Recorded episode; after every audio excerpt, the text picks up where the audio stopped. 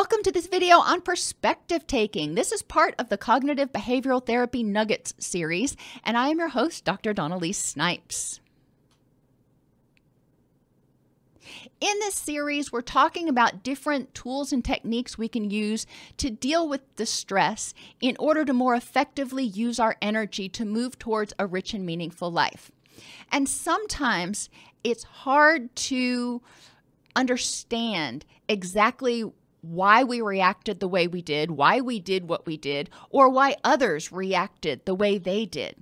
And perspective taking can help us look at the bigger picture, get away from that tunnel vision, and recognize all of the factors that may have played into it so we have a deeper understanding of what happened so we can figure out how to address it.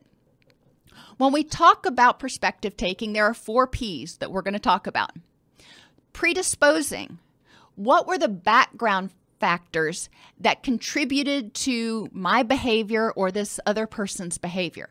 You know, what was going on? Maybe, um, you know, let's talk about somebody who is a grown up and a dog runs up to them and they have an absolute panic attack.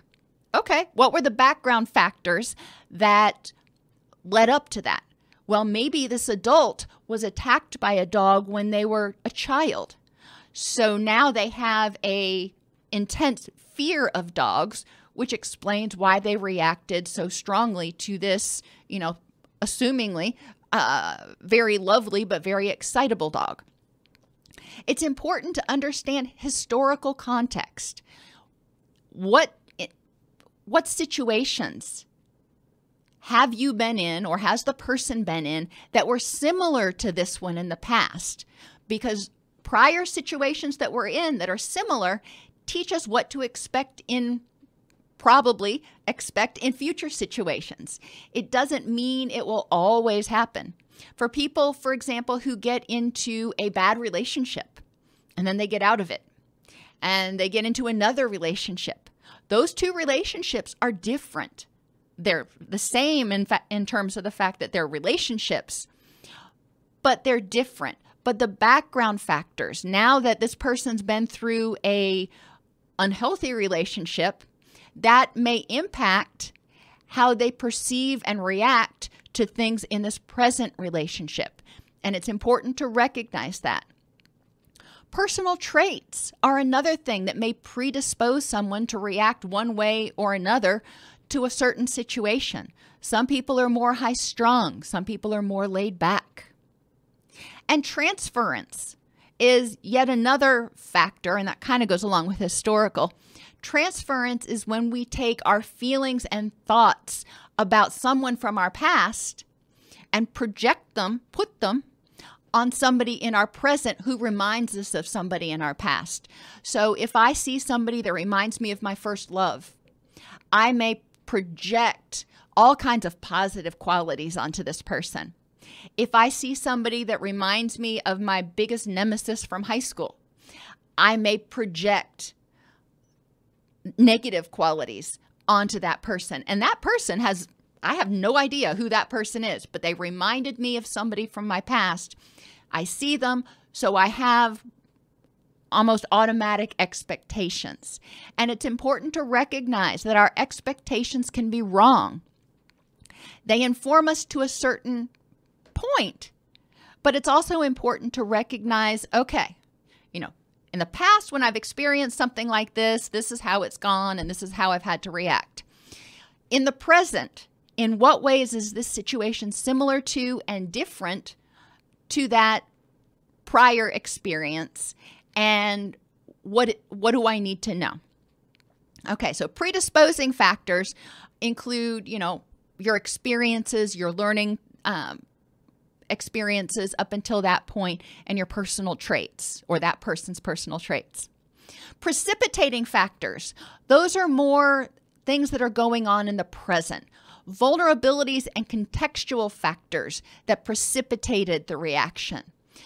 Vulnerabilities are things that make us more likely to respond strongly to a situation. If I don't have enough sleep, if I'm in pain, if I don't feel well, all of those things may be may make me more vulnerable to reacting strongly and negatively to something that may not deserve that strong of a reaction. So it's important to recognize vulnerabilities in people's behavior, whether it's how you're reacting or how someone else is reacting. And contextual factors may also contribute to vulnerabilities. If, you know, you're in a noisy sports bar and somebody drops a dish, you may not think too much about it and it may not startle you. Um, if you are in a library and somebody drops something really loudly, it may really shock you and trigger a much different reaction. So it's important to consider, you know, in what ways did the context of what happened impact this person's reaction or impact my reaction?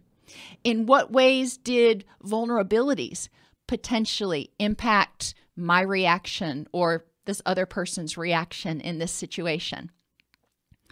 So, predisposing, those are historical things. Precipitating, those are things in the present that may have um, contributed to the reaction. Provocations. Now, this is when you really look in yourself and say, in what way might I have inadvertently provoked this behavior? Whether somebody was irritable with you or um, dismissive of you or you know obviously if you're having a great relationship you're probably not going to be going through the 4 Ps so something unpleasant happened in what ways might I have inadvertently provoked the behavior? Maybe you were dismissive. Maybe your nonverbals were very hostile. Um, thinking about your part in it. One of the things that I teach a lot of people is that when we're blaming somebody else, when you're pointing a finger at other people, two fingers are pointing at them and three are pointing back at you.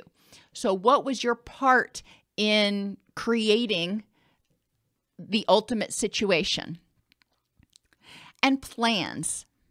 Did the person have good intentions? Sometimes people do things and they don't turn out right. Sometimes they do things with the best of intentions and it rubs you the wrong way. So it's important to think did the person have good intentions? Um, and there was a book, and I'm trying to think of the name of it right now. Um, Just for You by Little Critter. Um, it's a little kid's book, but it spe- talks about um, plans. For example, Little Critter wanted to do things nice for his mom, but every time he tried, he just, you know, didn't follow through. And you know, he had good intentions, but it never quite worked out right. And his mother was always, you know, feeling frustrated. Um, and so it's important to really look did the person really have good intentions? And, you know, what what is the big picture? The big picture is so important in order to avoid uh, miscommunication and misunderstandings. So, predisposing factors what factors inherent in the person, precipitating factors, you know, what's going on right now that may have made them more irritable, more judgmental, more suspicious, provocations.